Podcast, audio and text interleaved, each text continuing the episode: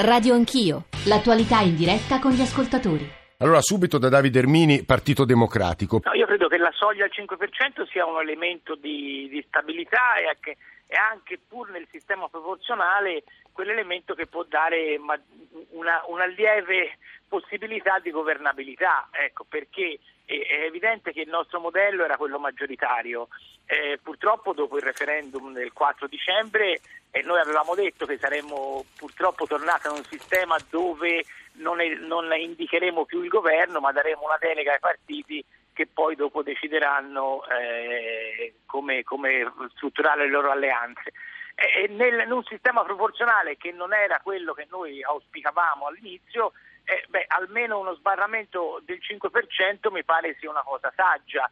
Eh, prima di tutto perché conduce a delle aggregazioni per chi vuole superare il 5% e poi eh, insomma, impedisce che ci possano essere dei governi sottoposti anche alle valutazioni, alle richieste di, di partiti che hanno magari... Ermini lo diceva molto bene la scheda, col 5% entrerebbero in Parlamento 4 partiti, col 3% 8. Ecco, su questo vorrei tornare da Toninelli. Premio al 40% oppure modello di calcolo diverso. È un po' complicato, però io le dico che se un partito prende il 40% con questo modello di calcolo, la Merkel 41% ha preso il 49% di seggi e è servito... Però governa in coalizione, ricordiamolo. Però io le sto dicendo che a quel tedesco della Merkel noi aggiungiamo un correttivo, si chiama metodo D'Hondt, gliela butto lì, ecco. Eh. Con questo metodo D'Hondt prendi ancora qualcosa in più, il 41% significa 52.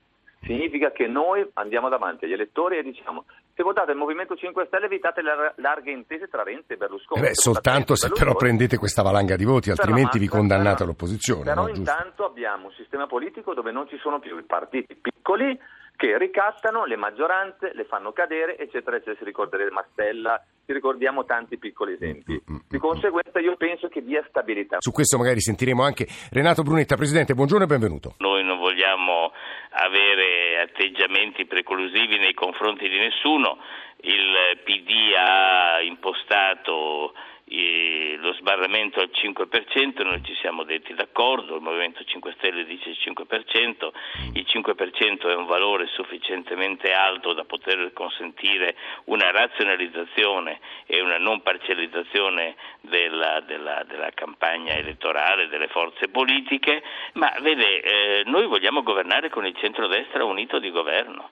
Eh, noi non vogliamo essere subordinati a nessuno, vogliamo prendere tanti voti noi, che la Lega prenda tanti voti, che Fratelli d'Italia prendano tanti voti, che tutte le forze che si riconoscono nel centrodestra prendano tanti voti, questi voti si trasformano in seggi in Parlamento e se questi seggi in Parlamento sono bastevoli eh, si fa il governo del centrodestra, perché questa è la nostra linea. La voce di Fabrizio Cicchitto è molto importante.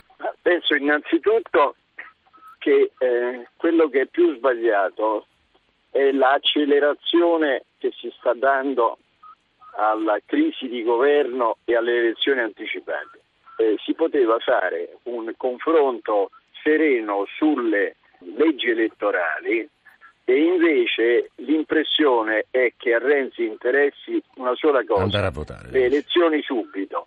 Tant'è che è così eh, fungibile invece il sistema elettorale che eh, siamo arrivati al punto che il PD ha presentato in Parlamento una legge a orientamento, diciamo così, prevalentemente eh, maggioritario e eh, si sta predisponendo a cambiarla immediatamente perché su una legge a orientamento eh, più proporzionale Forza Italia per un verso e adesso il Movimento a 5 Stelle danno la disponibilità a approvare la legge a condizione, lo dice il Movimento a 5 Stelle, di elezioni, di elezioni sì. immediate. Radio Anch'io.